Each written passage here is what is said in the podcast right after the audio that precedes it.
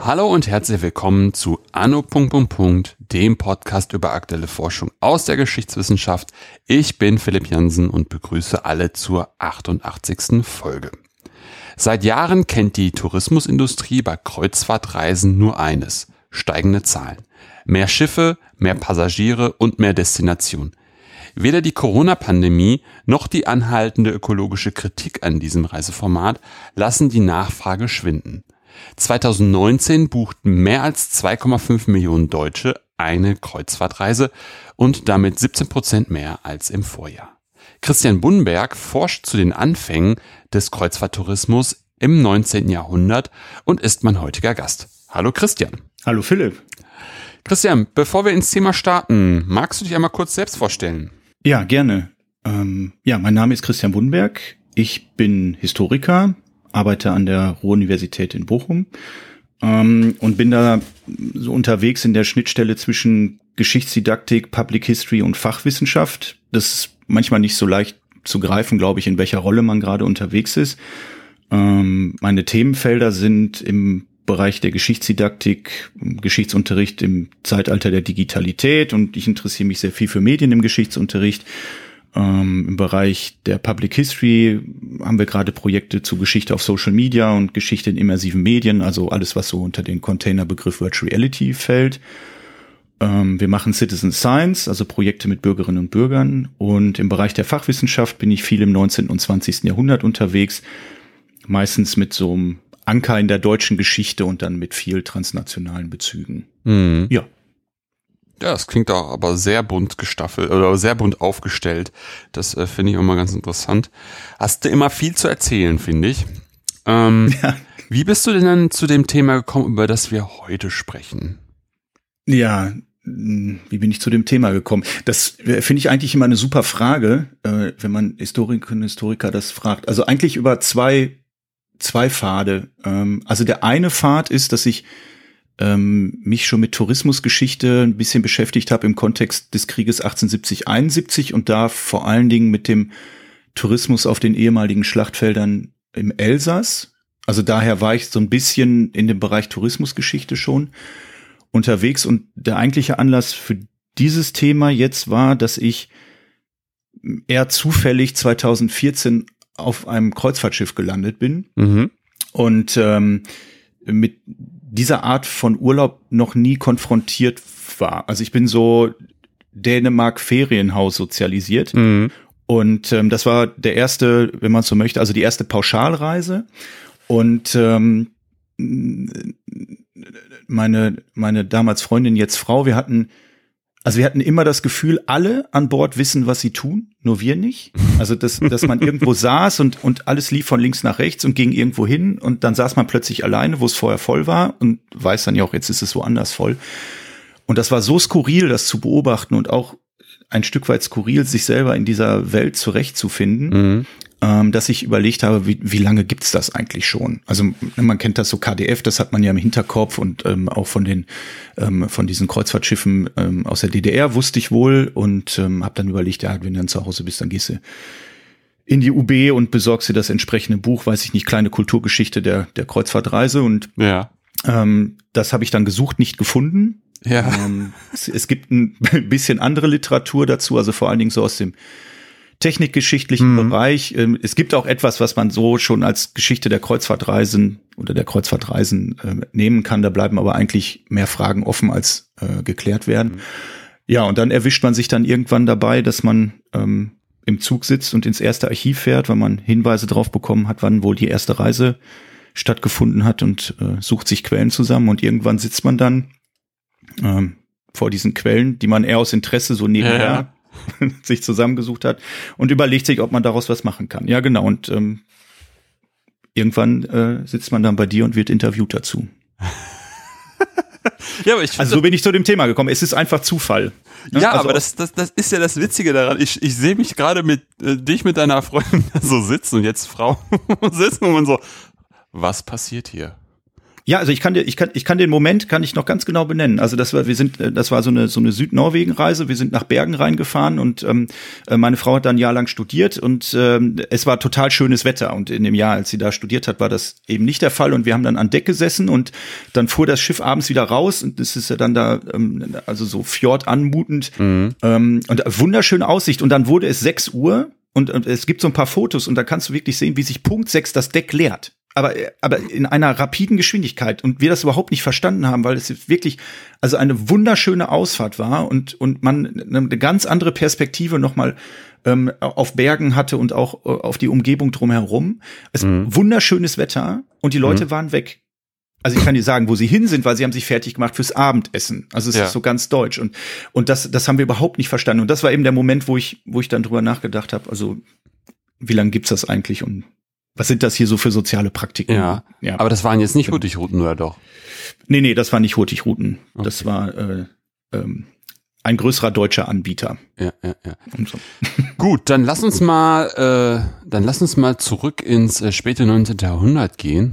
Das weiß ich jetzt zumindest aus der äh, Anmoderation, dass das da angefangen hat. Wie muss man sich das einfach vorstellen? Also ähm, Kreuzfahrtschiff, wie, wie, wie ist man auf die Idee gekommen, das zu machen?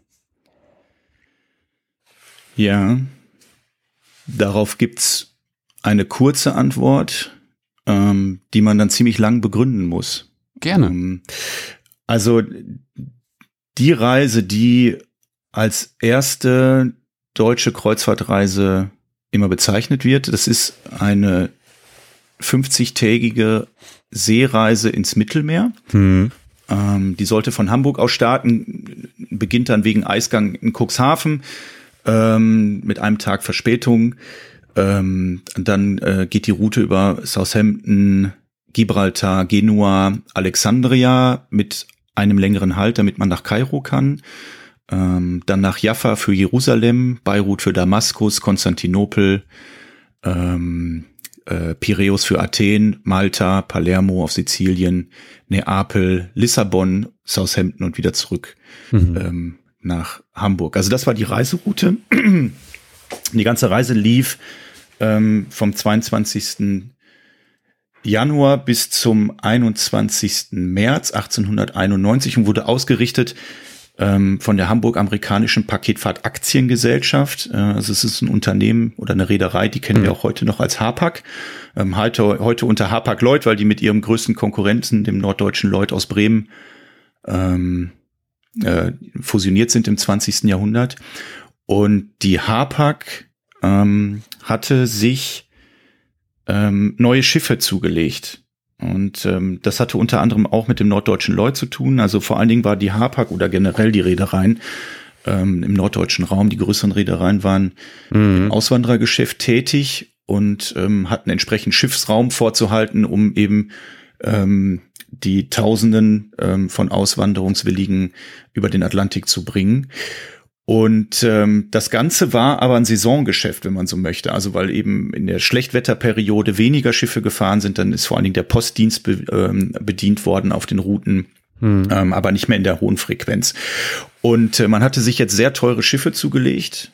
Und ähm, weil man konkurrenzfähig bleiben musste, also ähm, die Hapag hatte vor allen Dingen in den 1880er Jahren gegenüber dem norddeutschen Lloyd und den internationalen Reedereien aus, aus den Niederlanden oder den, ähm, dem, dem englischen äh, Raum hatten die an wirklich an äh, Kraft verloren. Und ähm, es ist ein junger Mann eingestiegen ähm, in die Reederei.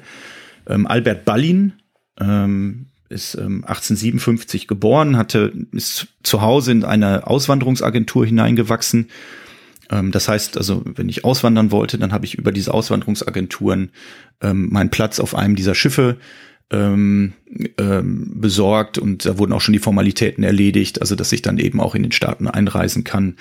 Ähm, und die Agentur, die hat ähm, rund 17 Prozent aller Auswanderungen in die USA vermittelt und die sind sehr erfolgreich damit. Und ähm, die schaffen dann auch irgendwann eine Konkurrenz, weil Albert Ballin nämlich selber Schiffe auflegt und ähm, dann wird er von der Hapag äh, irgendwann, wenn man so möchte, als, als mhm. junges Talent äh, eingekauft. Also er wird dann 1886 wird mhm. er Leiter des Passagedienstes. Wow. Ähm, da ist er 31, ähm, zwei Jahre später Vorstandsmitglied, noch ein Jahr später Generaldirektor. Also es ist ein ganz junger Mann, ähm, der mit innovativen Ideen ähm, es hier schafft, Ende des 19. Jahrhunderts, also wirklich so aus dem kleinbürgerlichen Unternehmermilieu, ähm, hat auch einen jüdischen Hintergrund, eben dann aufzusteigen ähm, in diesem wirklich äh, hanseatischen Reederei, ähm, ja, Background oder, oder diesem, diesem hanseatischen Reederei-Zirkel, der auch eigentlich sehr geschlossen ist. So, und ähm, der treibt dann vor allen Dingen ähm, diese Innovation der Flotte an und man bestellt vier neue Schiffe. Das sind äh, sogenannte Doppelschraubendampfer. Ähm, das ist, ähm, äh, wenn man es jetzt umgangssprachlich sagen würde, äh, der neueste mhm. heiße technische Scheiß in der Zeit. Und zwar geht es darum, dass diese Schiffe ähm, eben über zwei Schrauben angetrieben werden. Das macht sie sicherer, das äh, lässt sie, äh, mhm. also das lässt sie besser navigieren oder manövrieren vor allen Dingen. Also ich kann ja eine Schraube vorwärts, eine rückwärts laufen lassen. Wenn mir die Welle bricht, ähm, dann kann trotzdem mit einer Schraube weitergelaufen werden. Ähm, und es ist natürlich auch eine Frage der Geschwindigkeit und der Effizienz, ähm, wie ich dann die Dampfkraft äh, in diesen Schiffen nutzen kann. So, und das Problem ist, dass diese Schiffe sehr viel kosten und sie kosten eben auch im Winter, wenn sie auf Rede liegen, weil nicht mehr so viel gefahren wird. Und man hat ähm, inzwischen braucht man oder man hat einen Bedarf an hochprofessionellen Mannschaften, die diese komplexen ja. Schiffe auch bedienen können. Und um aus dieser Gemengelage heraus, also die Liegezeiten möglichst zu drücken, um Kosten zu senken, die Mannschaft nicht kündigen zu müssen, um im nächsten Frühjahr wieder ähm, mhm. sie aufwendig zusammenzusammeln, ähm, kommen die eben auf die Idee, eine Reise, eine Gesellschaftsreise, eine Exkursion nach Italien und dem Orient, ähm, wie es in der eigenen ähm, ja, Annonce in Zeitungen dann heißt. Also das, der, der Begriff Kreuzfahrtreise, der kommt aus dem 20. Jahrhundert. Also im 19. Jahrhundert spricht man von Gesellschaftsreisen, von Vergnügungsreisen, von ähm, Vergnügungsfahrten, von Exkursionen. Also das ist mit so ganz vielfältigen Begriffen belegt. Ähm, und die kommen eben auf die Idee, ähm, diese Reise durchzuführen. Die erfinden die Reise aber nicht und die erfinden auch dieses Reiseformat nicht, weil dieses mhm. gibt es beides schon vorher, unter anderem auch in Deutschland. Also 1890 hat die Konkurrenz, der norddeutsche Lloyd hat ähm, hat zwei Reisen angeboten, ähm, sogenannte Nordlandreisen, die sich an, also die erste Reise hängt sich im Endeffekt an die Nordlandfahrt von Kaiser Wilhelm dran. Das heißt, ein Höhepunkt dieser Reise ist nicht nur Norwegen und, und die Landschaft in Norwegen, sondern mhm. auch, dass man den Kaiser sieht wow, okay. und die kaiserliche Yacht sieht.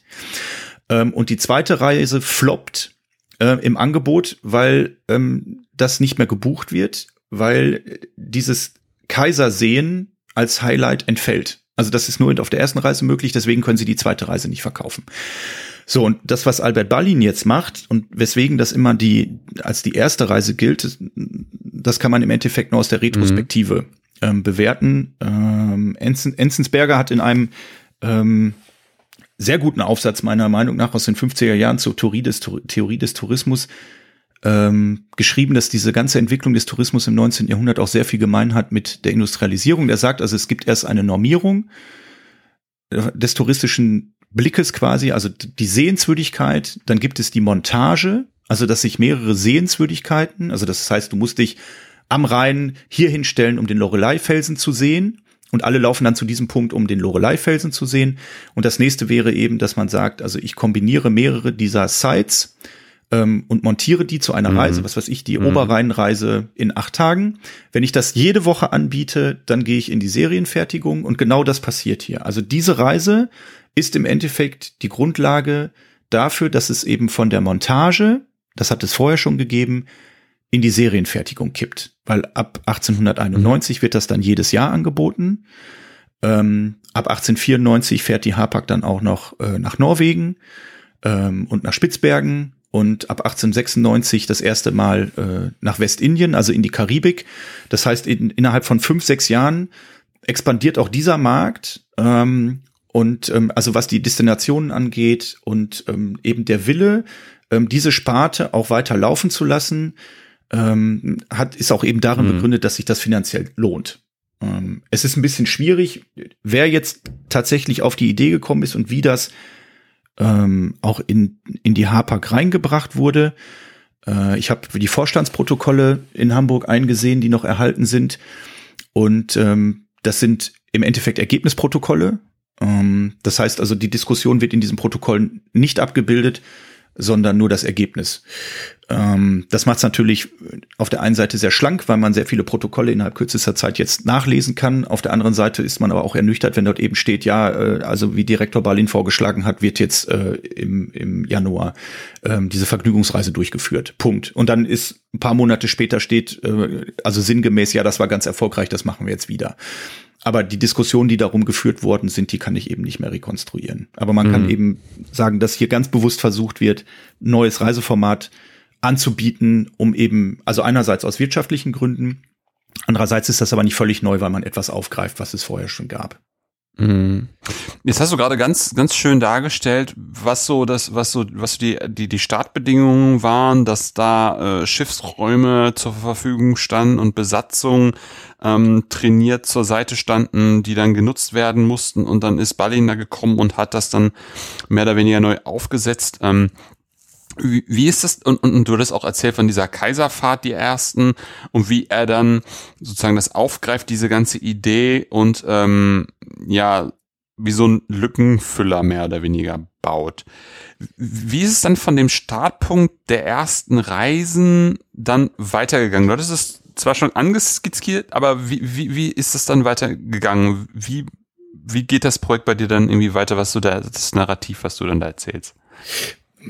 Ja, also ähm, ja, man muss es eigentlich viel größer einbetten. Mhm. Also so wie ich es jetzt gerade skizziert habe, ähm, also es gibt einen Band von Arnold Kluders, ähm, das ist im Endeffekt die Geschichte der Kreuzfahrtreisen, ähm, wenn man das so möchte.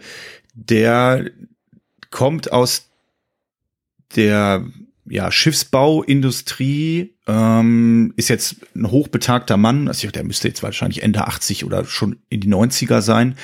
Und ähm, der hat sich, äh, sag ich mal so, in den letzten 30 bis 40 Jahren sehr verdient darum gemacht, ähm, so die Geschichte der Dampfschifffahrt in Deutschland zu rekonstruieren. So, und, und der hat eben auch einen zweibändigen Band gemacht, ähm, wo er eben so die Geschichte äh, der Vergnügungsreisen ähm, oder der Kreuzfahrtreisen skizziert. Und da ist diese Reise natürlich auch sehr wichtig. Es geht ihm aber auch immer sehr stark um die Schiffe an sich und ähm, ich sag mal so dieser kulturhistorische Zugriff, der klingt so ein bisschen an. Also das, was er an Quellen hat, das das, ähm, das lässt er da auch zur Sprache kommen, dass man auch so einen Eindruck davon hat, was an, was an Bord geschieht.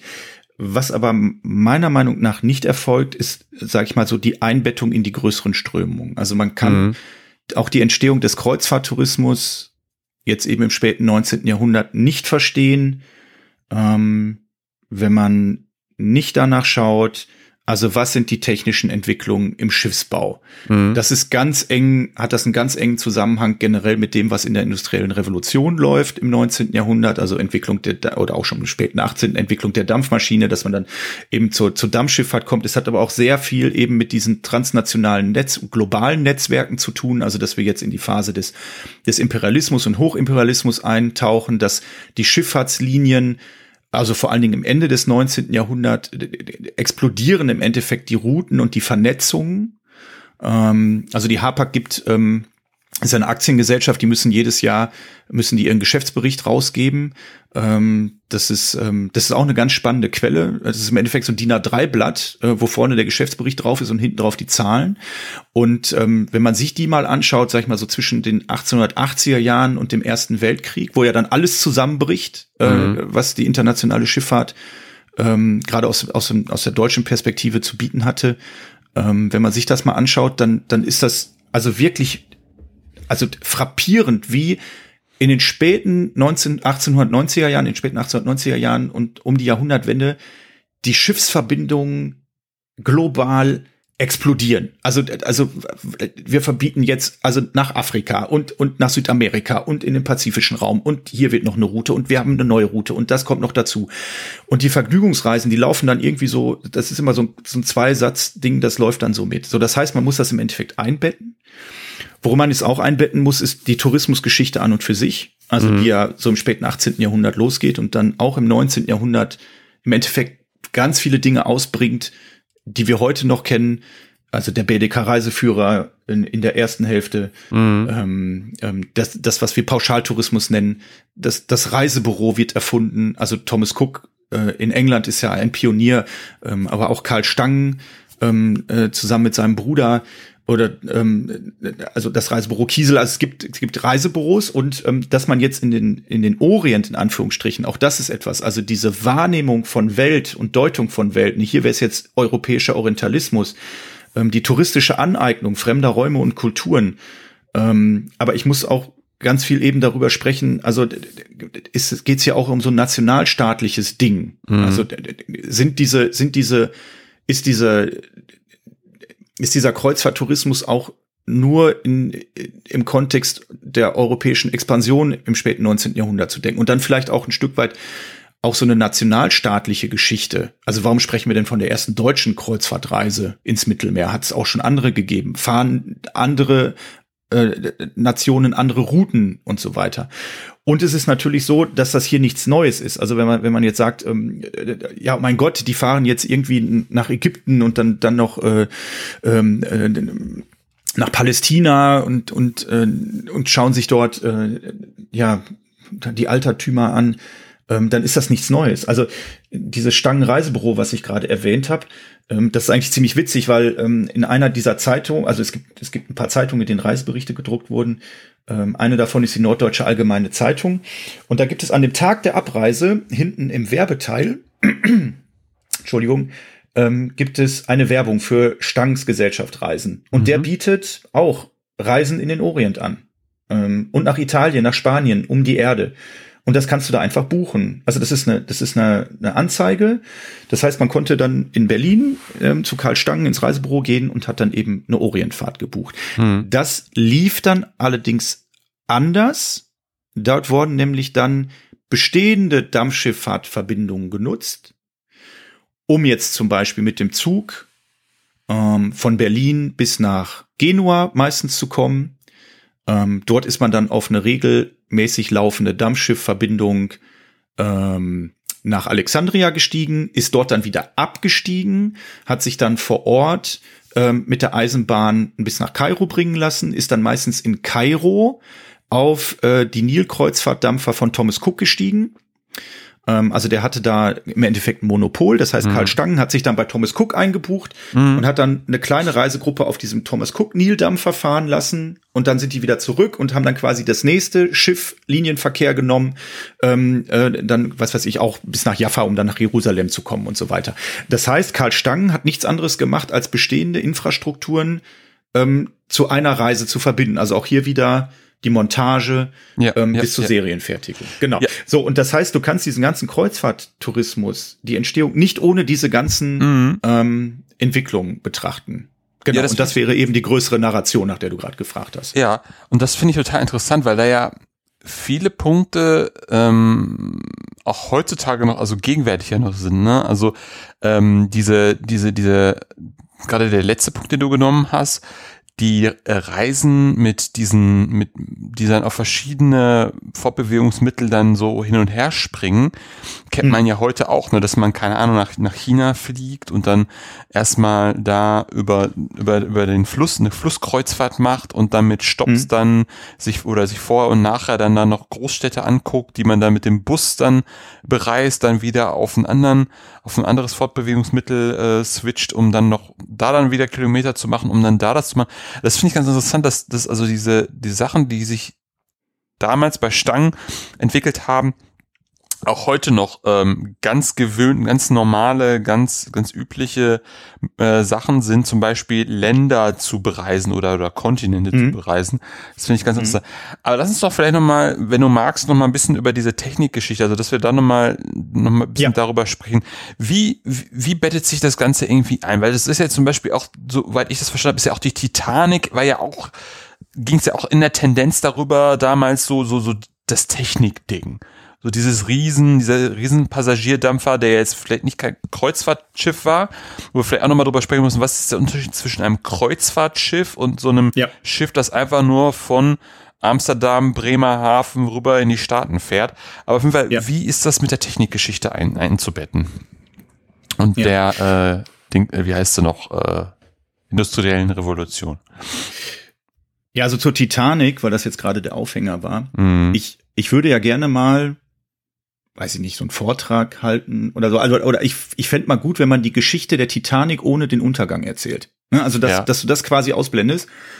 Ähm, dann würde man nämlich äh, eigentlich zu den Fragen kommen, die du jetzt gerade auch angesprochen hast. Also ich habe ich hab, ich hab hier Schiffe. Stimmt. Das, ja, ja, klar. Es geht ja um dieses schneller, weiter, was auch ja, immer. Ja, ja, ja, genau. Und es gibt ja, es gibt ja, es sind ja, ich meine, es sind drei Schwesternschiffe gewesen. Mhm. Ähm, und ähm, Titanic auch mit dem Namen, das war schon ein Riesenproblem, dass also dass man das Schiff ähm, so benennen, aber da, davon jetzt mal ab, sondern dass diese Schiffe ähm, im Endeffekt ähm, ja in einem Wettbewerb untereinander standen, ähm, dass man da sich gegenseitig zu ja Höchstleistungen im Ingenieursbereich angetrieben hat ähm, dass die Schiffe, und, und das ist ja quasi dieses Klischee, was sich mit der Titanic verbindet, und das ist eigentlich ganz interessant, weil hier sind wir jetzt kurz vorm Ersten Weltkrieg, also schon mhm. in der Entwicklung ziemlich weit ähm, fortgeschritten, auch für den Zeitraum, den, den ich betrachte, ähm, dass wir da auch, was die Ausstattung ähm, angeht, aber eben auch, was ich gerade meinte, ne, zum Beispiel, also Class ist da ja ein Riesenthema an Bord. Ne? Also erste, zweite, dritte Klasse, so, mhm. dass dann, dass dann getrennt wird. Und ähm, das verweist eben sehr schön auf Entwicklungen, dann der, die vor allen Dingen im 19. Jahrhundert stattfinden. Also es gibt, also dass man jetzt in die Staaten eine Schiffs, regelmäßige Schiffsverbindung aufbaut. Mhm. Ähm, das ist eben sowohl für die, für die Europäer als auch für, für diese junge Nation äh, der Vereinigten Staaten äh, wichtig. Es geht um, es geht eben um Transfer und es geht auch, also um Transfer von Wissen, es geht, es geht um, um, um Transfer von Dingen und so weiter und Transfer vor allen Dingen von Menschen. Und äh, der nordamerikanische Kontinent ist ja sehr menschenhungrig und es gibt dann eben die Menschen, die unfreiwillig äh, dorthin verschleppt werden, also ja. vor allen Dingen ähm, aus Afrika. Und es gibt eben die Menschen, die, tja, unfreiwillig, freiwillig, wie auch immer, aus Notlagen heraus, aus, mhm. aus prekären Lebensverhältnissen mhm. heraus, aber vielleicht auch aus Abenteuerlust heraus mhm. ähm, in die Staaten gehen. So, und dafür braucht es eben Schiffraum und damit kann man Geschäfte machen. Und ähm, das ist zunächst ja über Segelschiffe abgewickelt worden. Das Problem ist, du bist eben ähm, ja auf die Natur angewiesen und ähm, mit der Entwicklung der Dampfmaschine und auch der Entwicklung des Dampfschiffs ähm, gab es dann eben die Möglichkeit, ähm, erstmal schnellere Schiffsverbindungen anzubieten. Also am Anfang ist man ja auch noch mit, ähm, mit ähm, ja, also das, was wir als Schaufelraddampfer kennen, äh, gefahren, also dass quasi das, der Antrieb an der Seite saß, ähm, was aus vielerlei Gründen problematisch ist. Also allem, da geht es um Kraftübertragung, ähm, dann darum, dass ja dieses, dieses Antriebs Element halb aus dem Wasser herausragt, aber je mehr Kohle ich verbrenne, desto leichter wird das Schiff und das, äh, ne, man hebt sich immer weiter raus und deswegen hat man weniger Möglichkeiten, Wasser zu verdrängen. Äh, wenn es Sturm gibt, äh, dann ist das sehr anfällig als Antriebssystem und ähm, als dann eben die Umrüstung äh, gelungen war, dass man die Schraube ähm, eben zum, in, in, ja, also so wie wir das heute kennen, äh, äh, so anbringt, dass man eben nach hinten die Kraft wegbringt, ähm, ist das schon mal wieder eine Möglichkeit, um sich noch mehr jetzt von der Umwelt ja zu emanzipieren und noch regelmäßiger äh, Verbindungen anzubringen. Und das ist vor allen Dingen etwas, was dann ab Mitte des 19. Jahrhunderts wichtig ist, also Regelmäßigkeit, also dass es so eine Art von Fahrplänen gibt. Ähm, und dann ist die Frequenz wichtig, das heißt, man braucht schnellere Schiffe ähm, und es geht eben darum, möglichst viel Fracht zu transportieren.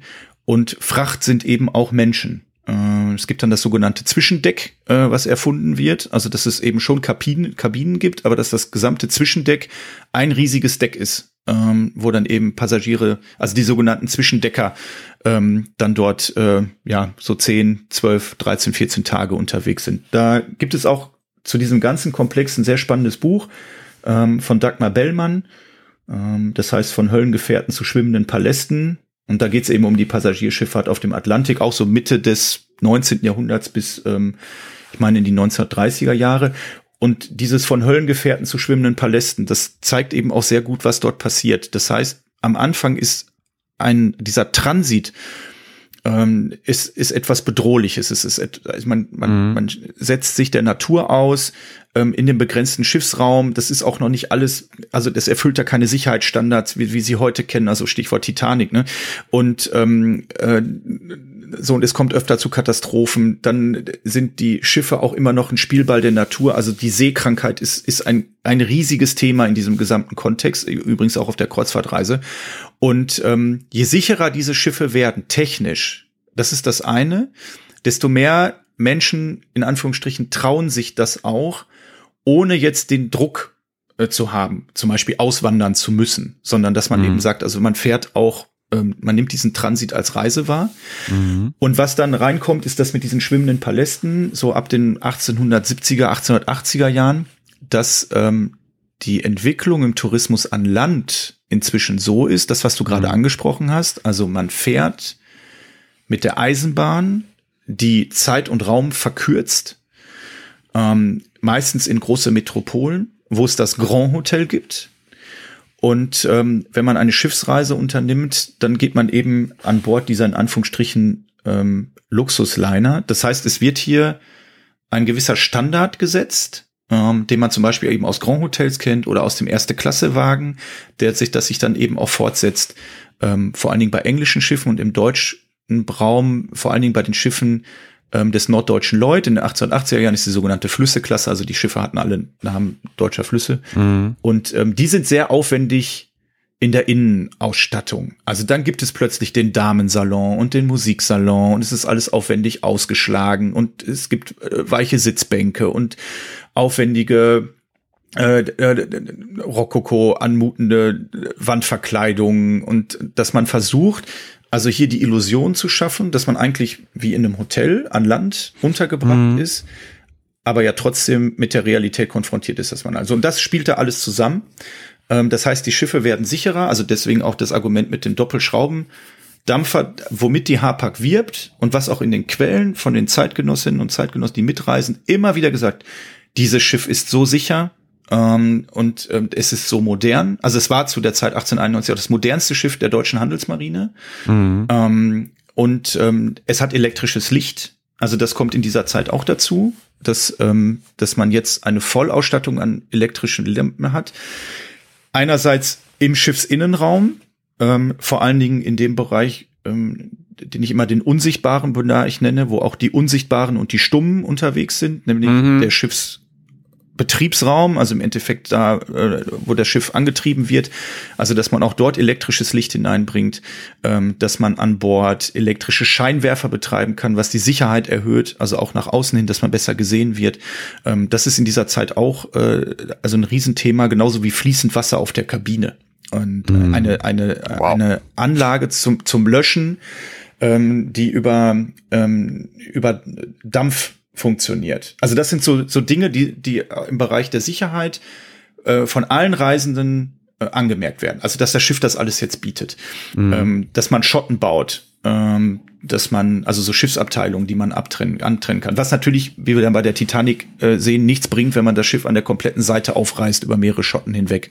Ähm, dass man ähm, eben jetzt mit zwei Maschinen fährt. Das heißt, es kann eine ausfallen, eine Welle kann brechen und so weiter. Also das sind alles Argumente der Sicherheit. Und gleichzeitig erhöht man eben für eine bestimmte Gruppe der Reisenden, also für die erste und auch für die zweite Klasse, dann den Luxus und schafft dadurch eben wieder diese soziale Trennung in Klassen. Ne? Also es gibt dann den ja. Speisesaal der ersten Klasse, den Speisesaal der zweiten Klasse, den Rauchsalon für die erste Klasse, den Rauchsalon für die zweite Klasse, dritte Klasse, kein Rauchsalon und so weiter. Ähm, die dürfen aber am Ende des 19. Jahrhunderts zumindest an Deck. Auch das war vorher nicht Standard. Also da ist man dann in dieses Zwischendeck rein, war zwölf Tage im Zwischendeck und konnte nicht raus. Ähm, ja. Äh, so, also das ist dann auch zum Beispiel etwas, was als Luxus schon wahrgenommen wird. Ja. Das wäre nämlich nochmal eine andere Geschichte, die ich jetzt auch nochmal gerne ganz interessant finden würde, weil wir uns ja, du, du hast ja schon gesagt, die, die, deine Geschichte funktioniert nicht, oder die Geschichte der Kreuzfahrtschifffahrt funktioniert nicht ohne Kontext aber ich finde ja schon die Idee von Kulturgeschichte, da wollte ich nämlich jetzt mal gerne hin, ähm, auch ganz interessant, weil man kennt das ja, es sind ja sehr gut betuchte Menschen, die viel mhm. rumgekommen sind, ähm, auch britische Soldaten kommen ja viel rum, das sind ja so diese ganzen Geschichten, so Agatha Christie, ähm, Hercule Poirot, ähm, Mord im Orient Express. Das sind ja ganz oft sehr gut betuchte mhm. Leute, die in, in diesen Zeiten diese langen Reisen machen. Ähm, und dann ja auch teilweise dann zu ähm, ReiseschriftstellerInnen werden. und äh, von ihren Reisen be be äh, berichten und, und, und auch Bücher schreiben. Wie entwickelt sich der Tourismus, der Schifffahrtstourismus in dem Segment, den du dir anguckst, von dem Startpunkt bis also äh, weiter einfach. Du hast es gerade schon angeteasert für mhm. die Technikgeschichte, aber wie wie ist das kulturgeschichtlich zu beschreiben? Ja. Ähm, äh, ja, also du hattest ja gerade angesprochen, dass zum Beispiel Soldaten reisen ähm, und ähm, Kaufleute reisen und so weiter. Also das ist, dass Menschen mobil sind, unterwegs sind, ähm, das ist eigentlich so eine Grundkonstante. Hm. Die Frage ist nur, sind sie freiwillig unterwegs? Also aus welchen, aus welchen Beweggründen sind sie hm. unterwegs? Und da ähm, ist, bietet das 19. Jahrhundert oder später 18. Jahrhundert ähm, mit dem Tourismus das erste Mal, wenn man so möchte, die Zweckreise, zweckfreie Reise wird es mal genannt, wobei ich das eigentlich gar nicht so sehr sehen würde, weil der Zweck ist häufig eine Form von Besichtigungstourismus. Mhm. Also dass man, ähm, dass man dann ja doch einen Zweck hat, ne, dass man irgendwo hinkommt. Und ähm, du hattest das vorhin ganz schön angesprochen mit dem, äh, wenn ich zum Beispiel nach China fliege und erst auf dem Yangtze eine Flusskreuzfahrt mache und dann vielleicht noch Peking anschaue und genau. ne, nach Shanghai fliege und so weiter. Ähm, es gibt ein es gibt einen ganz schönen Text von Theodor Fontane, der war ja auch journalistisch unterwegs, äh, von 1873, der heißt Modernes Reisen. Ähm, den finde ich ganz spannend, weil der reflektiert über Massenreisen und, und also der, der Einstieg ist irgendwie so, alle Welt reist und ähm, man würde sich, ähm, man würde eigentlich nur für den zwölften Monat leben im Sommer. Mhm. Und elf Monate lang ging es nur wie bei einer Wetterunterhaltung darum, wo sind sie gewesen und wo wollen sie hin? So, und das suggeriert ja, ja so ein bisschen, dass irgendwie alle Leute unterwegs sind. Es, das trifft vielleicht für, sage ich jetzt mal, das gesellschaftliche Klientel zu, mit dem Fontane verkehrt. Ähm, also man, man, es gibt Schätzungen, dass man sagt, also im, im späten 19. Jahrhundert sind vielleicht zehn Prozent der Bevölkerung in der Lage zu verreisen, ähm, weil du ja auch gerade darauf verwiesen hast, dass das sehr lange Reisen sind zum Teil und sehr kostspielige Reisen. Also ich brauche ähm, neben dem Wunsch zu verreisen vor allen Dingen auch ähm, die Zeit mhm. und die finanziellen Mittel dazu. Ja. Und, ja. und dann wird's dann eben sehr schnell sehr eng. Ähm, und Fontane verweist eben darauf, dass, dass dieses Reisen ähm, vor allen Dingen seinen Grund darin hat 1873, wie gesagt, dass die Menschen sehr angestrengt sind und nach Erholung suchen. So und dann teilt er das schön auf, dass er sagt, okay, ich habe auf der einen Seite habe ich die Leute, die in die sogenannte Sommerfrische gehen. Das heißt also, sie fahren, was weiß ich, von Berlin an die Ostsee, mieten sich da bei irgendwelchen Fischern ein und verbringen dann eben vier Wochen äh, irgendwo am Ostseestrand. Ähm, das ist so ein halbnomadisches Leben, als das bezeichnet er das. Und dann gibt es den sogenannten Reisetourismus. Und er sagte, das ist eben ein vollnomadisches Leben. Das ist genau das. Also ich reise jetzt jeden Tag irgendwo anders hin, komme in neuen Hotels unter, muss mich immer darum kümmern, wie ich von A nach B komme, um bestimmte Dinge zu besichtigen. Und, ähm, und dann stellt er eben die große Frage, also ist das denn noch Erholung? Das mhm. heißt, seine Beschreibung des Tourismus ist zugleich die Tourismuskritik, die immer schon mitschwingt. Und genau das ist ja so ein bisschen die Frage. Also was möchte ich eigentlich? Möchte ich Erholung? Mhm. Oder geht es so ein bisschen um so eine Form von Eskapismus? Und ähm, was jetzt im 19. Jahrhundert geschieht, auch durch diese technischen Neuerungen, und das wird gleich, beides wird gleich bei der Kreuzfahrt nochmal wichtig, mhm. ist, ähm, dass man schon versucht, touristische Infrastrukturen herzu, also es, es entstehen touristische Infrastrukturen. Also, dass du zum Beispiel einen Reiseführer hast. Also dass ähm, jetzt der Baedeker erscheint, ähm, das äh, ist ja, die sind ja diese ganz berühmten ähm, kleinen roten ähm, Reiseführer, die sich übrigens auch lohnen, falls man so einmal antiquarisch erwischt. Ähm, die kann man immer noch gut mitnehmen, weil der, äh, ich sag mal so kulturhistorische Teil, äh, den kann man heute eigentlich immer noch ganz gut gebrauchen. Und äh, mhm. die Pläne sind, die Pläne von Altstädten sind auch nicht zu verachten. Ähm, und man lernt eben sehr viel über diese Zeit. Also da können wir, falls wir noch über Quellen sprechen, können wir auch noch mal ja. äh, da drauf kommen. So und ähm, dass in den 1840er Jahren diese Reise äh, Handbücher entstehen. Also die heißen auch Handbuch für den Reisenden. Mhm. Ähm, das ist zum Beispiel Teil oder das ist eine Quelle, aus der hervorgeht, wo es überall schon touristische Infrastruktur gibt. Also wenn es dann zum Beispiel heißt, dann können Sie da und dahin gehen, fahren Sie mit der Bahn bis dort, dann, äh, wenn wir jetzt zum Beispiel über, über Kairo sprechen, also Sie fahren erst mit der Bahn ähm, ein bisschen nach Süden, ähm, so und so viel Station, dort steigen sie aus, dort suchen sich ein Eseljungen mit dem Esel und reiten dann über Memphis nach Saqqara, schauen sich das und das und das an, nehmen sie bitte ähm, äh, eine kleine Leuchte mit, damit sie auch noch ähm, sich die Gräber angucken können äh, und da ein bisschen Licht haben. Es wäre gut, wenn sie sich ein Frühstück mitnehmen. Ähm, von da aus geht es dann ähm, entweder zurück zu der Bahnlinie oder bis zu dem Schiffsanleger und von da aus kommt man dann bis abends acht Uhr wieder gut zurück äh, nach Kairo. Das heißt aber im Umkehrschluss, dass an dieser Bahnstation oder an dem Schiffsanleger eben auch die Eseljungen warten. Mhm. Ähm, und ähm, zum Beispiel bist du auf die Pyramiden äh, von Gizeh, ähm, da konntest du dann von Gizeh aus ähm, äh, äh, Kamele nehmen, äh, die dich dort bis dort getragen haben. Und äh, an den Pyramiden selber waren dann ähm, Einheimische damit beschäftigt, äh, die europäischen Touristen zu dritt diese Pyramide hochzubringen. Also weil damals eben die Sehenswürdigkeit war, sich oben auf die Pyramide zu setzen, also sie zu besteigen und von dort aus runter, das ist heute verboten. Ähm, und ähm, dann braucht es immer drei Leute, einer trägt das Wasser, einer zieht und einer schiebt den Touristen. Und dann bringen die quasi zu dritt den bis nach oben. Dann kann er sich dann da umgucken, vielleicht sogar fotografieren und dann bringen sie ihn wieder runter. So, das heißt, aber diese Infrastruktur ist dort vorhanden. Ja. Und das entwickelt sich dann also auch im professionellen Rahmen, ne, wenn man jetzt diese Flusskreuzfahrten und so weiter sieht, ähm, das entwickelt sich. So, das ist wichtig. Und dann geht es eben darum, dass Menschen unterwegs sein können. Das heißt, es muss günstiger werden. Die Reisen müssen vielleicht auch kürzer werden. Ähm, aber es ist eben noch keine Form von Massenreisen. Was aber die Wahrnehmung ist, also warum man eben von Massenreisen spricht, ist, dass über diese Definition der Sites und dem Sightseeing ähm, eben die wenigen, die kommen, fast alle gleichzeitig an denselben Orten sind und es dann trotzdem wieder ein Eindruck von Masse ähm, in der ah, Wahrnehmung der Zeit erweckt. Okay. Also das ist so ein bisschen das, ähm, das Besondere, wobei es eben auch Zahlen gibt. Also das ähm, der, der, der Oberrhein und der Mittelrhein, das ist vor allen Dingen so zur Mitte des 19. Jahrhunderts quasi die große Attraktion mhm. ähm, touristisch.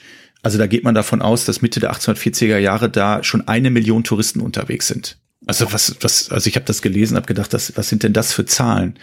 Ähm, vor allem gleichzeitig, vor dem Hintergrund, vor allem vor dem Hintergrund, ne, wenn ich da kurz einhaken darf, wenn man sich überlegt, ja. dass die dann irgendwie mehr oder weniger an, an, an, an eine Handvoll Sites, also Sites, Sitespots oder, oder, oder Spots ja. halt rausgekippt ja. werden und dann da alle genau. rumlaufen.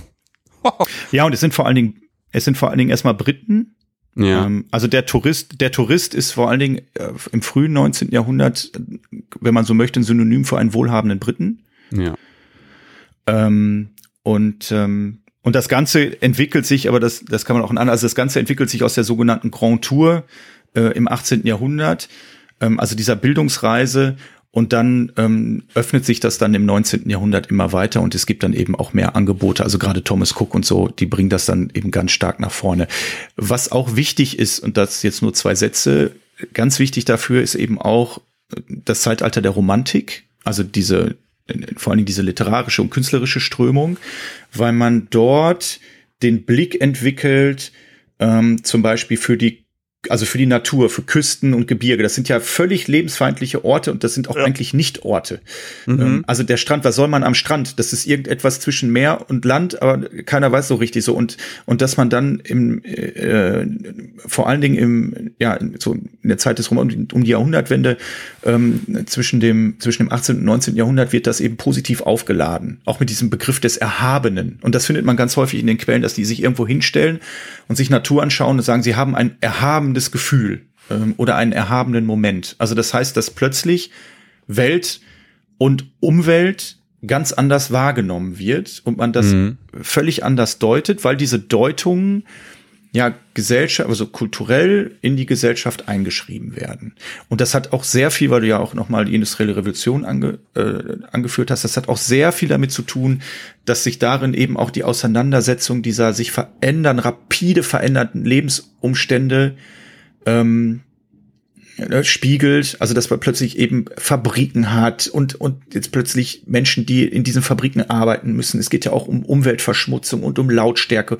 Und das sind ja alles Lärm, das sind ja alles Themen, die so im 19. Jahrhundert plötzlich ganz wichtig werden und gesellschaftlich relevant. Aber wieder nur für einen kleinen Teil der Bevölkerung. Also für mhm. die Masse, für die Landbevölkerung ändert sich ja eigentlich erstmal nichts. Mhm. Ähm, aber eben kleiner Teil, gerade in den Städten, ne, dann hat man die Eisenbahn und die Infrastruktur, dann kommt die die die, die Fabrik äh, die Fabrikpfeife dazu und ähm, und die Turmuhr und dann werden wegen der Eisenbahn die Zeit wird dann plötzlich äh, synchronisiert, ne, damit man nicht in Braunschweig und in Köln unterschiedlich zu unterschiedlichen Zeitpunkten 12 Uhr hatte, sondern dass es eben in Braunschweig und in Köln zur selben Zeit 12 Uhr ist, damit damit das mit den Zugfahrplänen funktioniert. Und das sind alles so kleine vielleicht kleine Veränderungen, die aber ein ganz starkes Gefühl der Beschleunigung und Entfremdung von der Natur mit sich bringen. Und dann geht es eben darum, wie komme ich wieder zu dieser Natur hin. So, und jetzt letzter Schlenker zu dieser Kreuzfahrtreise. Ja. Das funktioniert vielleicht ganz gut, weil diese Kreuzfahrtreise und eigentlich bis heute die Dinge verbinden. Sie verknüpfen nämlich Erholung und Eskapismus. Mhm. Also ich, ich kann quasi, ich habe ja mein Hotelzimmer dabei. Ja. Die ganze Zeit. Das heißt, ich habe meinen meinen festen Ort, ähm, den ich auch in meiner Sommerfrische habe, und ich mhm. kann an den an den jeweiligen äh, Häfen, angefahrenen Häfen absteigen. Ich muss aber nicht. Ne? Und das das nimmt so ein bisschen Druck, ähm, wenn man so möchte, aus aus dieser aus dieser Kulturbegegnung. Also es gibt nicht so einen ganz harten Bruch, weil ich ja immer noch, also das schreiben auch die Zeitgenossinnen und Zeitgenossen. Also wir sind mit einem feinen Stück Deutschland unterwegs gewesen. Ähm, und es gibt immer in allen Texten, wenn die dann fünf Tage in Kairo waren, und ich ziehe wirklich meinen Hut vor dem, was, was die da machen, also auch rein körperlich, sich sechs Stunden auf so einen Esel zu setzen ähm, und um da irgendwelche Pyramiden anzugucken, da vor Ort dann aber auch nur eine halbe Stunde zu bleiben und dann zu notieren, eigentlich gab es auch nichts zu sehen, um dann wieder zurückzureiten und dann nach fünf Tagen wieder an Bord zu kommen. Das erste, was sie machen, ist, ich muss jetzt erstmal ein Bad bekommen, ich muss hier zum, zum, zum, zum Friseur lass mich rasieren und dann komme ich zurück in den großen Speisesaal und da warten schon die Stewards mit den sauberen Decken oder mit den sauberen Servietten auf uns und lächeln uns entgegen. So und und das ist in Anführungsstrichen der sichere Hafen, in dem man dann wieder zurückkehrt. Und gleichzeitig hat man diesen Eskapismus. Also ich bin in Ägypten gewesen, ich war in Jerusalem, ich mhm. konnte nach Damaskus reisen und ich habe Konstantinopel gesehen. Und das das verbindet sich. Das wäre vorher oder zeitgleich noch sind das sehr anstrengende Reisen, weil man eben so häufig auch ähm, das Verkehrsmittel wechseln muss und die Unterkunft wechseln muss. Und das wird jetzt hier plötzlich so zu einem Angebot, wo man eben nur noch ein Verkehrsmittel, also in Anführungsstrichen ein Verkehrsmittel nutzt. Natürlich nicht, wenn ich absteige. Dann muss ich ja mich, dann bin ich quasi wieder darauf in Anführungsstrichen zurückgeworfen, was was die normale Infrastruktur ist. Ähm, aber ich habe eben dieses diese in Anführungsstrichen Sicherheit ähm, oder dieses halbnomadische, wenn man jetzt nach Fontane möchte, äh, in diesem Schiff, was mir eben den Luxus bietet, das mir auch ein Grand Hotel bieten würde. Ja, und so ein bisschen, wenn ich den Luxus dann nicht habe, weil ich auch auf dem Rücken eines Esels mir die Pyramiden angucke und dann da auch hochgeschleppt werde und das alles so ein bisschen äh, ist, ähm, kann ich dann wieder zurück an Bord kommen, genau. kriege dann den Luxus wieder, den du gerade beschrieben hast, plus dann auch noch irgendwelchen rauschenden Festen, äh, auf denen man dann äh, erzählen kann, was man alles gesehen hat und wie genau, man das genau. alles fand. Ja, okay. und du bist im Endeffekt wie in einem Kokon unterwegs. Genau, genau, also genau. Völlig, genau. völlig umsorgt. Das ist ein absolutes Pauschalangebot, ne, ja. was du dann hast davon. Ja, ja, ja, ja. ja. Spannend, spannend. Ähm, Jetzt, hast, jetzt haben wir damit, also du hast, das ist ja schon eine sehr spitze Klasse, die du dir da an, anguckst oder mhm. gerade beschrieben hast. Ja. Ähm, wir hatten dann zumindestens für die Titanic schon von zweiter, dritter Klasse gesprochen. Wann bricht das auf, dass das nicht nur Luxusveranstaltungen für eine sehr kleine Gruppe von Menschen ist? Das ist eine sehr spannende Frage, die sich, ja, ja, die sich nicht eindeutig beantworten lässt. Ja. Ähm, ich kann dazu mit Blick auf die Quellen Folgendes sagen, dass ähm, die Hapag und du hattest vorhin schon mal danach gefragt, das habe ich gar nicht beantwortet, das habe ich einfach unterschlagen. Ähm, du hattest ja danach gefragt, was ist eigentlich der Unterschied zwischen einem Kreuzfahrtschiff und ähm, einem in Anführungsstrichen normalen Passagierschiff. Ja. Ähm, und da kann man schon Unterschiede ziehen. Also wenn du so möchtest, ist auch die Augusta Victoria ja kein genuin gebautes Kreuzfahrtschiff, sondern es ist ein Schiff, das eigentlich im Liniendienst eingesetzt wird, schon über eine luxuriöse Ausstattung verfügt, also in dem sehr gehobenen Segment oder eigentlich im höchsten Segment seiner Zeit mit unterwegs ist. Hm hier jetzt aber aus dem Liniendienst herausgelöst wird und für einen neuen Zweck verwandt, den es aber erfüllen kann, weil es sowieso über eine ziemlich luxuriöse Ausstattung ähm, verfügt. Äh, wenn man sich jetzt Schiffspläne, also das ist, manchmal hat man ja auch einfach so Glück, ähm, es gibt ähm, vom Verband der deutschen Ingenieure, den es auch schon im 19. Jahrhundert gegeben hat, ähm, aus dem Jahr 1890 ein relativ dickes Werk, ähm, das waren eigentlich drei Aufsätze, die sind dann zusammengebunden worden zu einem Buch über die neuesten technischen Entwicklungen im Dampfschiffbau bei der Hapag-Lloyd also bei Hapag und, und, und Lloyd. Ähm, und weil die Augusta Victoria eins der neuesten Schiffe der Zeit ist, ist die natürlich da äh, sehr, ziemlich prominent vertreten, unter anderem mit detaillierten Schiffsplänen. Und ähm, wenn man sich dann diese Schiffspläne anschaut, dann, ähm, also das ist natürlich nicht zu vergleichen mit den heutigen Schiffen, die wir so vor Augen ja, haben. Ja. Ähm, also dieses, dieses Schiff hat fünf Passagierdecks. Es hat zwei Haupt- und Speisesäle. Das hat zwei Damensalons, zwei Rauchsalons, eine erste Klasse, zweite Klasse. Es hat einen Musiksalon. Ähm, und ähm, wenn man sich heute so ein durchschnittliches Kreuzfahrtschiff anguckt, also wirklich, das sind ja auch schon eigentlich die kleineren, so mit so zweieinhalb, dreitausend Passagieren, mhm. da ist man dann auch mal schnell bei zwölf bis 15 Restaurants und dann kommt dann noch mal dieselbe Anzahl an Bars hinzu. Ähm, und ähm, während jetzt die Augusta Victoria 150 Meter lang und so knapp 17 Meter breit war, bringen jetzt also auch diese in Anführungsstrichen Durchschnittsschiffe heute auf, in beide Richtungen das Doppelte. Ähm, so, das heißt, man ist auch mit, mit relativ wenig Menschen unterwegs, für die dann dieser bescheidene Luxus, also aus heutiger Perspektive vielleicht bescheidener Luxus, ähm, weil man hat sehr kleine Kabinen ähm, mit, mit Stockbetten, aber schon zwei Waschbecken mit fließend warmem Wasser und kaltem Wasser. Äh, man hat elektrisches Licht, aber wenn du dich zum Beispiel bade baden möchtest, dann musst du äh, den Badesteward ansprechen und der gibt dir dann ähm, der macht dir dann Bad fertig. Und mhm. Toiletten gibt's halt auf dem Gang. So, das ist aber für die, für die Menschen dieser Zeit, ist das der pure Luxus. Ja. Mhm.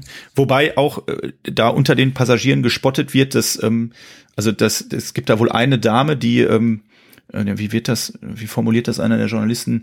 Ja, sie wäre wohl in Grand Hotels nur gewohnt, dass sie mehrere Zimmer äh, bewohnen würde und ähm, es gab auch eine Zeitung, die an Bord gedruckt worden ist und die hat getitelt den Leitartikel, was wir wollen. Und sie sei wohl über die Gänge gelaufen mit der Zeitung in der Hand und hätte immer gesagt, was wir wollen, was wir wollen, mehr Platz. ähm, also dass das, das, das auch schon quasi eine Einschränkung war, die man dann aber in Kauf genommen hat. Ja. Ähm, so, und wann kippt das jetzt? Im Jahr 1900 baut die Hapag das erste Mal ein Kreuzfahrtschiff. Also das heißt, die bauen ein Schiff nur für Kreuzfahrtreisen. Ja. Das ist die äh, Prinzessin Victoria Luise und die ist von der Form her an die äh, Yacht Hohenzollern von ähm, äh, äh, Wilhelm. Wilhelm II. Echt? Wow. Ja, ja. So, und ähm, also das ist, also wenn man Reisen wie der Kaiser. Ja, quasi. Es ist ein wirklich sehr schönes Schiff. Es ist völlig luxuriös ausgestattet. Ähm, ist auch technisch auf dem Stand der Dinge. Ähm, aber es, es ist noch mehr, sag ich mal, den Bedürfnissen der Passagiere angepasst, als jetzt das Schiff, was umgenutzt wird. Ne, weil jetzt eben, also die Augusta Victoria 1891, die fährt halt auch, also das komplette Zwischendeck ist leer. Ne? Da, mhm. So, da gehen sonst 580 Leute rein. Ich glaube in 25 Schlafsälen. Das ist einfach alles leer.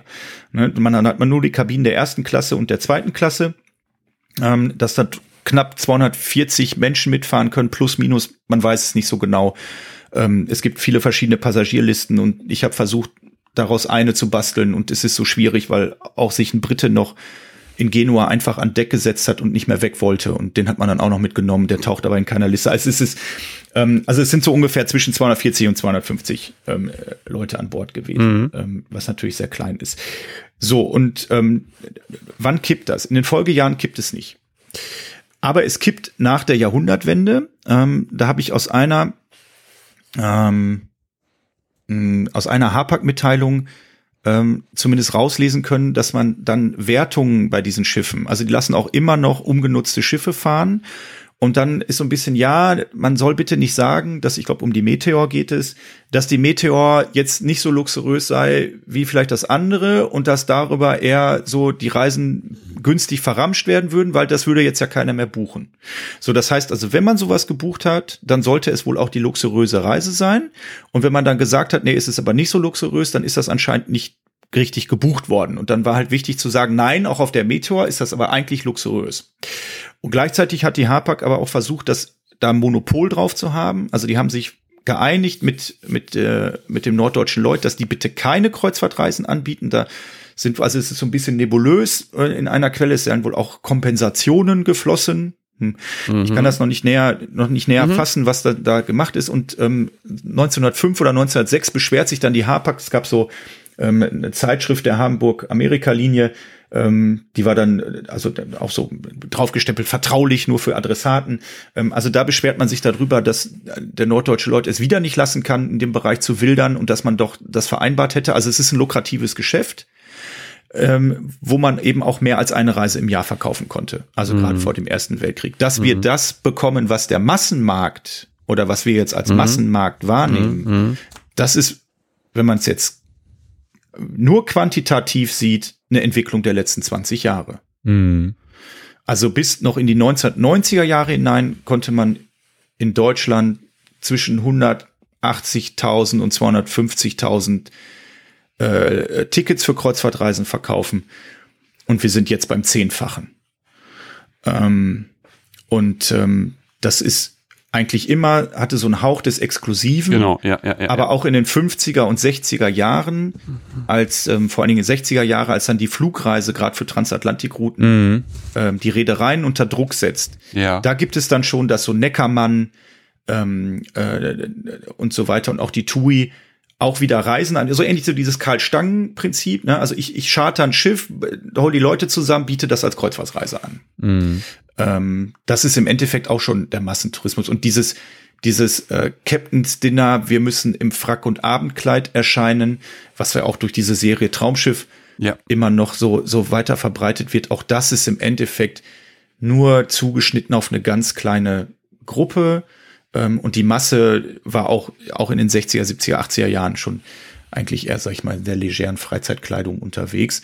Ähm, und man hat ja auch heute noch Schiffe, ähm, also auch gerade die Hapag bietet ja noch diese Expeditions- ähm, Kreuzfahrtreisen an. Das sind kleine Schiffe, exklusive Schiffe, ja. wo auch noch mehr Wert jetzt auf, ähm, sag ich mal, Konventionen und Kleidung und so weiter gelegt werden.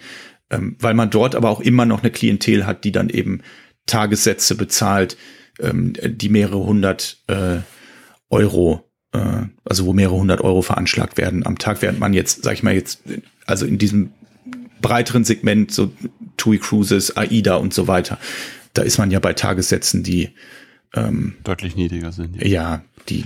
Ja. Und das ist ja genau. auch so ein bisschen, ist ja auch so ein bisschen, wenn man sich das mal anguckt, äh, wenn man irgendwie mal in Norddeutschland beziehungsweise in Ostfriesland unterwegs ist, einfach mal äh, eine äh, eine Tour bei der Papenburger Werft macht, ja.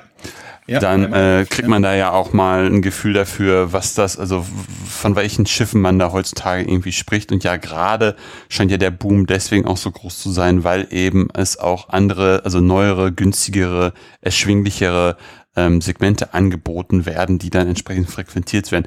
Während du gerade gesprochen hast und so davon erzählt hast, wie groß doch diese, ähm, beziehungsweise eher klein doch diese Kreuzfahrtschiffe sind, ist mir dann auch mal aufgefallen, wie extrem ausgebucht die 2019 gewesen sein müssen, wenn da 2,5 Millionen Menschen, äh, äh, Deutsche, ähm, auf Kreuzfahrtschiffen unterwegs waren und äh, das natürlich auf einen äh, mehr oder weniger limitierten äh, Schiffsraum trifft. Das natürlich extrem, mit welchen Auslastungen da dann die Schiffe durch die Gegend fahren. Ich meine, einerseits öko vom ökologischen Standpunkt her super, aber davon, dass das wirklich extrem, ja, massentouristisch geworden ist, das ist schon äh, wirklich bemerkenswert. Ja, das sind ja auch die zwei großen Kritikfelder. Übrigens auch schon im 19. Jahrhundert, witzigerweise. Mhm. Ähm, Hattest du ja gerade also, anklingen lassen. Ja, ja, genau. Ja, genau, genau. Also, also was man ja, also was eng verknüpft ist mit der Kreuzfahrtreise, also vor allen Dingen auch jetzt eng verknüpft, ist, äh, mhm. äh, ist der ökologische Fußabdruck, äh, mhm. den dieses Reiseformat hinterlässt. Ja. Und ähm, und das ist, es geht ja vor allen Dingen auch darum, dass, also was für Betriebsstoffe werden verbrannt mhm. ähm, und ähm, also wie werden die Abfälle entsorgt und so weiter. Ähm, gibt ja dann auch Reedereien, die dann ja kann man jetzt als Greenwashing betreiben. Also das ist, es geht, also das ist schon erkannt worden und dass man sagt, also hier, das wird die umweltfreundlichste Flotte oder oder es wird jetzt alles umgestellt auf Gas und wobei jetzt ja mittlerweile auch raus ist, dass Gas vielleicht auch nicht der umweltfreundlichste Energieträger ist. Aber wenn man das jetzt mal zurücknimmt ins 19. Jahrhundert, also ein Riesenproblem auf dieser Reise ist zum Beispiel die Bevorratung mit Kohlen. Und es werden eben auch, also dort werden auch Unmengen an Kohle verbrannt. Also, wenn man so möchte, also auch das Dampfschiff des 19. Jahrhunderts, was ja dann vielleicht auch so ein bisschen romantisiert wird, dass man dann sagt, ja, das sind auch kleine Schiffe gewesen mit wenigen Leuten, aber auch genau da ist, ähm, ist schon dasselbe Problem. Also, dass, mhm. dass, dass diese Schiffe also enorm äh, fossile äh, äh Brennstoffe verbrauchen ähm, für ja wofür wofür eigentlich ne also und ähm, und das zweite ist Overtourism also dass du Massentourismus hast ist das ja. eine aber wenn du dann zu Overtourism kommst ähm, dann hast du ja dann hast du ja ja also weiß weiß ich wenn man Santorin äh, Griechenland dann mit fünf Schiffen liegt oder das dann ergießen sich dort zehntausend Menschen äh, in diese kleinen, in diese kleinen Gassen, mhm. ähm, die alle dasselbe sehen wollen, nämlich das, das pittoreske äh, griechische Dörflein, mhm. ähm, was sie dann eben nicht sehen, weil sie mit 10.000 Leuten in den kleinen Gassen feststecken. Ja. Ähm, und ähm, im 19. Jahrhundert oder Anfang des 20. Jahrhunderts, ich habe einen Baedeker-Reiseführer für, für Schweden und Norwegen. Ähm, da steht zum Beispiel schon drin, ich glaube von 1910 ist der, ähm, dass man bitte darauf achten sollte, äh, wenn man jetzt zum Beispiel in Bergen unterwegs ist in Norwegen und ähm, die Kreuzfahrtschiffe da sind, also die Gesellschaftsreisen heißt es dann ja, die großen Gesellschaftsreisen mit den Schiffen, dann wäre es unerträglich in der Stadt. Ja. Ähm, also ja. da, also da, und das ist ja im Endeffekt ist das fünf, ja knapp 20 Jahre nachdem es nachdem es losgeht. Mhm. Ähm, also auch da wird das schon quasi als Overtourism wahrgenommen und Venedig und so weiter. Also der, man sagen. hat ja jetzt auch durch durch Corona, durch diese durch diese diese dieses diese, diese disruptive Phase, die man im Endeffekt hatte, ähm, hat man ja eigentlich gesehen, also was das eigentlich bedeutet, wenn es plötzlich wegfällt. Ja. Und ähm, ja, das ist schon ähm, das ist schon beeindruckend. Das ist auf jeden Fall eine Geschichte, die man auch miterzählen muss. Ähm, ja, auf jeden Fall. Und deswegen fand ich auch dein, dein Einwand, den du nach der Beantwortung der ersten Frage äh, gebracht hast, auch so gut, dass, dass, dass man das Ganze nicht so isoliert sehen kann äh, oder sehen darf, sondern das Ganze einfach viel mehr in Kontext bringen kann. Da fand ich jetzt auch einfach die, wir haben jetzt nur zwei Kontexte angesprochen, ähm, aber das finde ich schon sehr bemerkenswert, einfach wie das aufgehängt ist in einen größeren Kontext. Das fand ich auf jeden Fall schon mal ganz gut. Jetzt gerade hast du jetzt schon das, das, keine Ahnung, wie vielte Mal den Bärdecker angesprochen. Lass uns doch mal über Quellen reden, wie du vorhin auch angeteasert hast. Was für Quellen nutzt du und wie machst du die für dich nutzbar? Ja. Hm. Vielleicht, vielleicht vor dem Hintergrund. Also was ich ja, also ich schreibe ja gerade an einem Buch. Mhm. Und was ich nicht schreibe, ist ähm, die Geschichte der Entwicklung der deutschen Kreuzfahrtindustrie zwischen 1890 und 1914. Mhm. Das habe ich aber auf dem Zettel. Also ich glaube, da kann man ein schönes Forschungsprojekt draus machen und das sollte man eigentlich auch machen, also eben wegen dieser vielen Bezüge, die man herstellen ja. kann. Ähm, das, was ich gerade mache, ist, dass ich ein Buch schreibe über diese erste Kreuzfahrtreise, die aber versuche, in die größeren Linien einzupassen. Ähm, und dann eben zu schauen, also was, was, also das ist der Zeitpunkt, wo es eben von Montage in Serienfertigung kippt und was kippt hier eigentlich mhm. und ähm, warum wird das gemacht? So, das heißt also, wenn ich jetzt was zu Quellen sage, dann ist das äh, vor allen Dingen auf diese eine Reise jetzt erstmal bezogen und ja. das hat auch damit zu tun, was ich vorhin meinte, als ich dann äh, gesucht und kaum was gefunden hatte, aber viele Hinweise auf diese Reise und dann dann liest du dann ja in den Texten meistens mit einem nicht umfangreichen Anmerkungsapparat, der dann viele Wünsche vielleicht auch offen lässt. Und dann fängt man selber an zu suchen. Und ich bin als erstes dann aufmerksam geworden auf Reiseberichte, die entstanden sind. Ähm, also es hat sich ziemlich schnell herauskristallisiert, dass an dieser ersten, in Anführungsstrichen jetzt immer, an dieser ersten Reise ähm, waren mehrere Journalisten beteiligt. Ähm, von großen norddeutschen, muss man eigentlich, von großen norddeutschen äh, Zeitungen. Es ist äh, einmal Heinrich Weht äh, vom Hamburger Fremdenblatt und Berliner Börsenkurier, dann Karl Janel ähm, vom Norddeu von der Norddeutschen Allgemeinen Zeitung, dann ähm, Heinrich Egon Wallsee, der hat ähm, für die Hamburger Nachrichten geschrieben und ähm, Heinrich Benrath für den hamburgischen Korrespondent. Also man hat schon, also vor allen Dingen Hamburger Zeitungen und dann eben mit dem Berliner Börsenkurier und der Norddeutschen Allgemeinen ist, ist ein bisschen größer.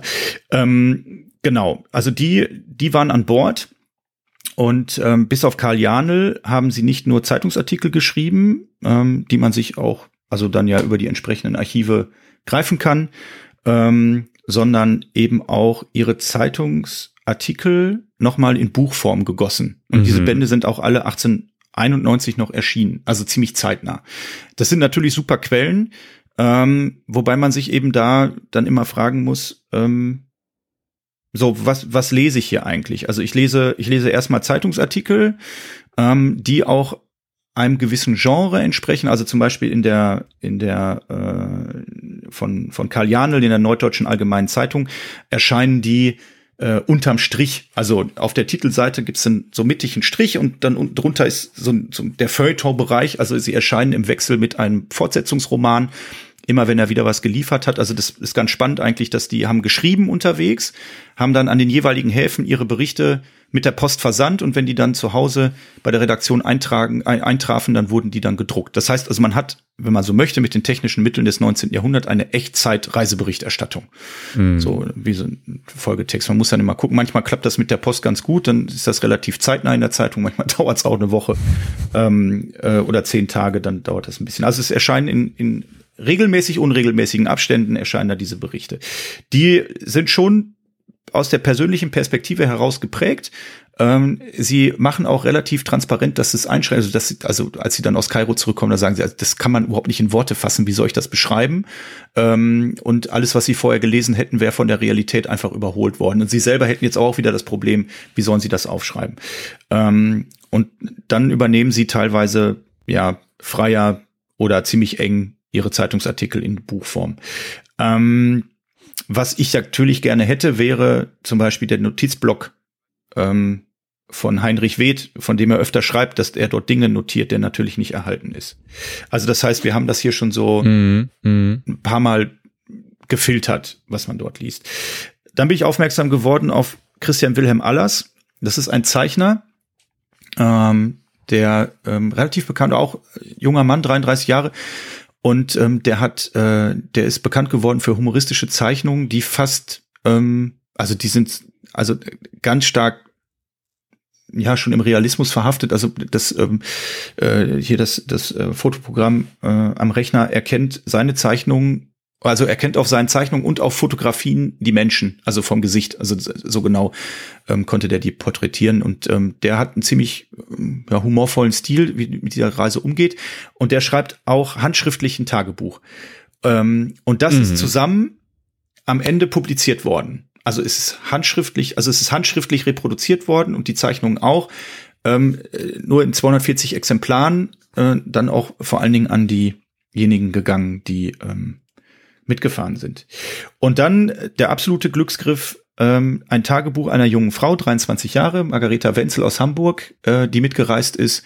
Und ähm, damit kommt man natürlich sehr nah dran. Hier hat man eine junge Frau, die diese Reise erlebt ähm, und die nochmal ganz andere Eindrücke äh, geben kann als das, was die Journalisten schreiben. Natürlich, weil sie keine professionelle Schreiber hat, mm. aber weil sie eben mm. auch als Frau auf diese, diesen ganzen Betrieb schaut ähm, und das schon generell Tourismus eigentlich dann doch ja. eine eher ähnlich, äh, männlich mhm. besetzte mhm. Welt ist. Äh, also hier wäre der Aspekt Gender, würde dann jetzt noch reinkommen.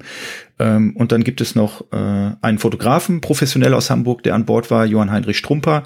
Ähm, der hatte eine Lichtdruckanstalt und Verlagsbuchhandlung und der hat auch, ähm, also diese Reise für die Hapag äh, dokumentiert letztlich. Wow. Und ähm, die Bände sind an Bord schon gedruckt worden. Also ich konnte mir diesen Fotoband mhm. als Souvenir an Bord kaufen. Also das ist auch unglaublich modern. Heinrich Benrath hat gleichzeitig, also der hat für den hamburgischen Korrespondenten geschrieben. Und ich weiß nicht, wann er dann das andere gemacht hat und wann der geschlafen hat. Äh, der hat noch ähm, äh, die Augusta Victoria mhm. Zeitung herausgegeben. Also das ist eine Schiffszeitung gewesen, die so im Abstand von drei, vier Tagen erschienen ist. ganz, ganz spannende Quelle. Ähm, Es gibt dann die Reisehandbücher für die jeweiligen Orte.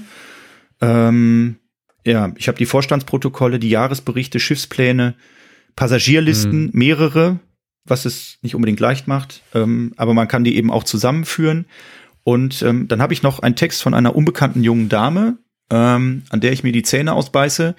Das ist ähm, 1930 in einem Jubiläumsband der Hapag erschienen. Das sind so Anekdötchen ähm, aus angeblich Auszüge aus Familienpapieren. Also es wird so getan und es ist tatsächlich so, dass es sich um Auszüge aus einem Tagebuch äh, handelt. Und du hattest ja vorhin schon mal auf die Reisenden angesprochen. Also es sind diese 240 bis 250.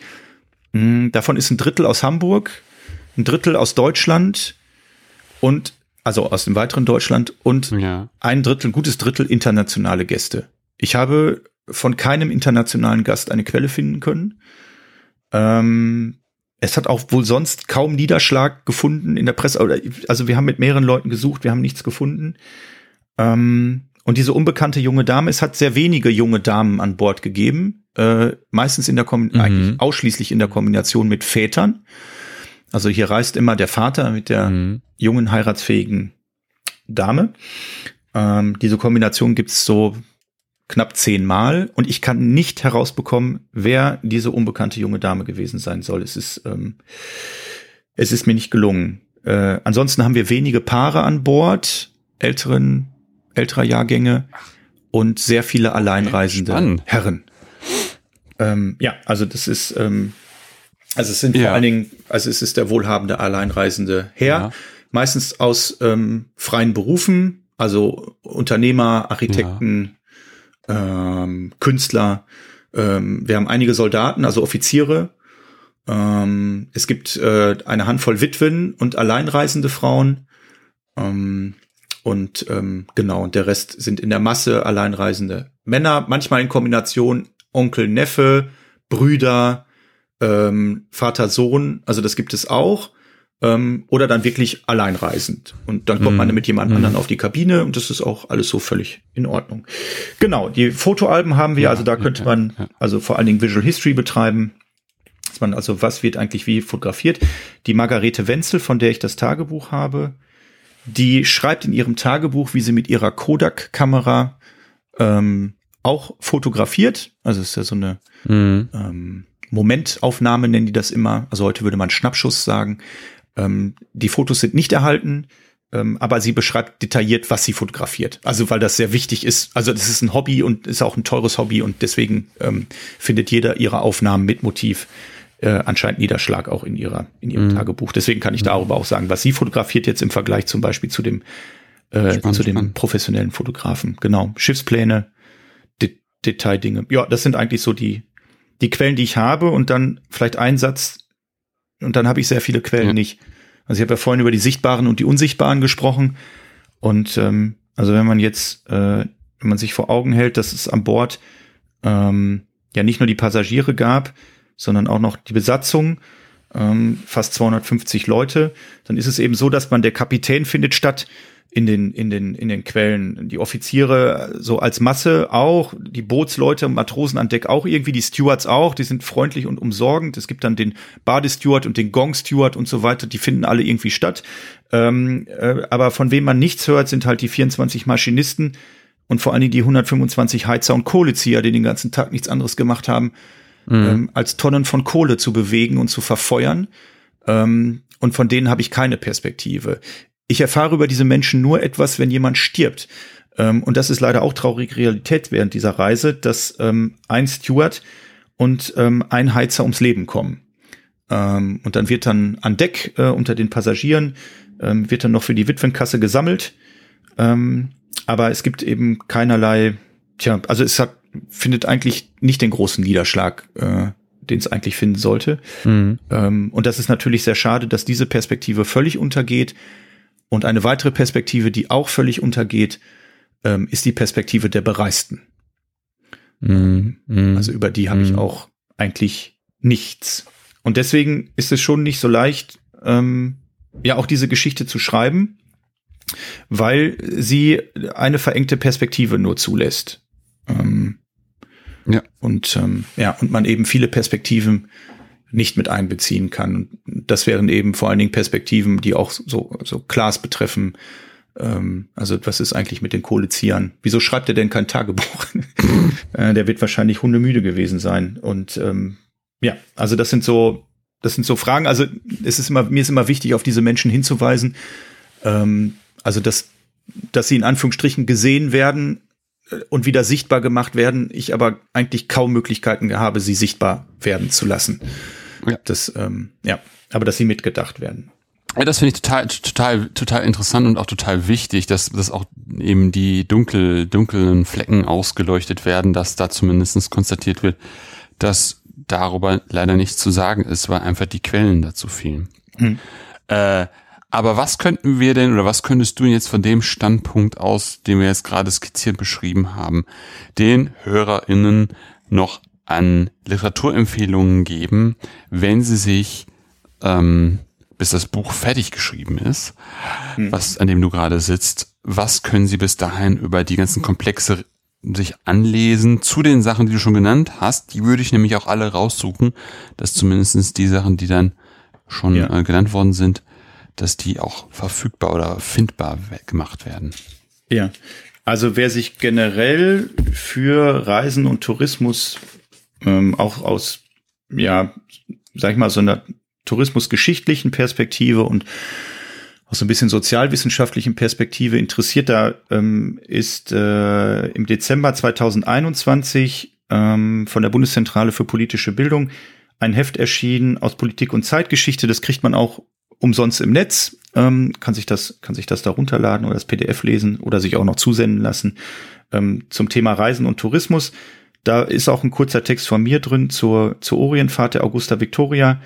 Ähm, es ist aber auch zum Beispiel etwas von Hasso Spode drin. Ähm, das ist eigentlich der große Tourismushistoriker in Deutschland, ähm, der dort einen Text geschrieben hat. Es geht um Dark Tourism ähm, Reisen und Erobern, das sind so Formen der Aneignung. Also das kann man ganz gut lesen. Das ist, das sind kurze Texte, aber eine schöne, schöne, ja, dass man da schön reinkommt. Ähm, wer sich so ein bisschen für die Medienkulturgeschichte des Reiseführers interessiert, ähm, da gibt es von Susanne Müller äh, eine wirklich sehr schöne Dissertation, auch ähm, mit vielen mit vielen Illustrationen, die sich auch sehr gut lesen lässt. Die heißt äh, Die Welt des äh, Bädekers. Mhm. Ähm, ist bei Campus erschienen, ist auch neuerem Datums. Dann hatte ich ja schon Dagmar Bellmann angesprochen, von Höllengefährten zu schwimmenden Palästen. Ähm, das ist auch, finde ich, ein ganz tolles Buch. Ähm, und sie, ähm, sie setzt sich im Endeffekt ähm, ja, also mit dieser Passagierschifffahrt auseinander aus einer, aus sehr vielen kulturhistorischen Perspektiven. Es geht um den Schiffsraum, es geht auch Imagination in der Presse, äh, die Praxis der Seereise, äh, wie das beworben wird in der, in der Reiseliteratur. Also sehr viele Themen, die ich auch angesprochen habe. Es ist für mich eine Fundgrube, dieses Buch, auch, um da eben auf, auf, auf spannende Perspektiven zu kommen. Und wer sich eher für die Schiffszeitungen interessiert, da ist auch eine Dissertation erschienen äh, von Johanna Bimisch ähm, im Transit auf dem Ozean. Ähm, die ist meines Wissens aus demselben Projekt wie der Band von äh, Dagmar Bellmann ähm, aus einem aus einem äh, aus einem Projekt an der Universität in Heidelberg lässt sich auch sehr gut lesen ähm, und ähm, bezieht sich eben darauf, wie die Passagiere in diesen Schiffszeitungen, die ja auch von Passagieren häufig geschrieben wurde unter Beteiligung von Passagieren, ähm, die Reise verarbeitet haben. Mhm. Äh, also das ist auch, ähm, also diese Schiffszeitung, das ist, das ist so eine tolle Quelle. Ähm, da, also auch da Annoncen, also von Lost and Found und Menschen, die sich da finden und und so in Anführungsstrichen lustige Annoncen, wo, wo sich die Leute gegenseitig foppen und mhm. also das, also das ist ein Quell von ja also, also ganz, ganz spannende, ganz, ganz spannende ähm, Quellen. Genau, und dann natürlich äh, das Lebenswerk von Arnold Kluders. Also wer sich für Dampfschifffahrt interessiert, auch aus einer technisch historischen, technikhistorischen Perspektive, der ist da super aufgehoben. Ähm, die gibt es zum Teil auch äh, für kleines Geld antiquarisch zu erwerben.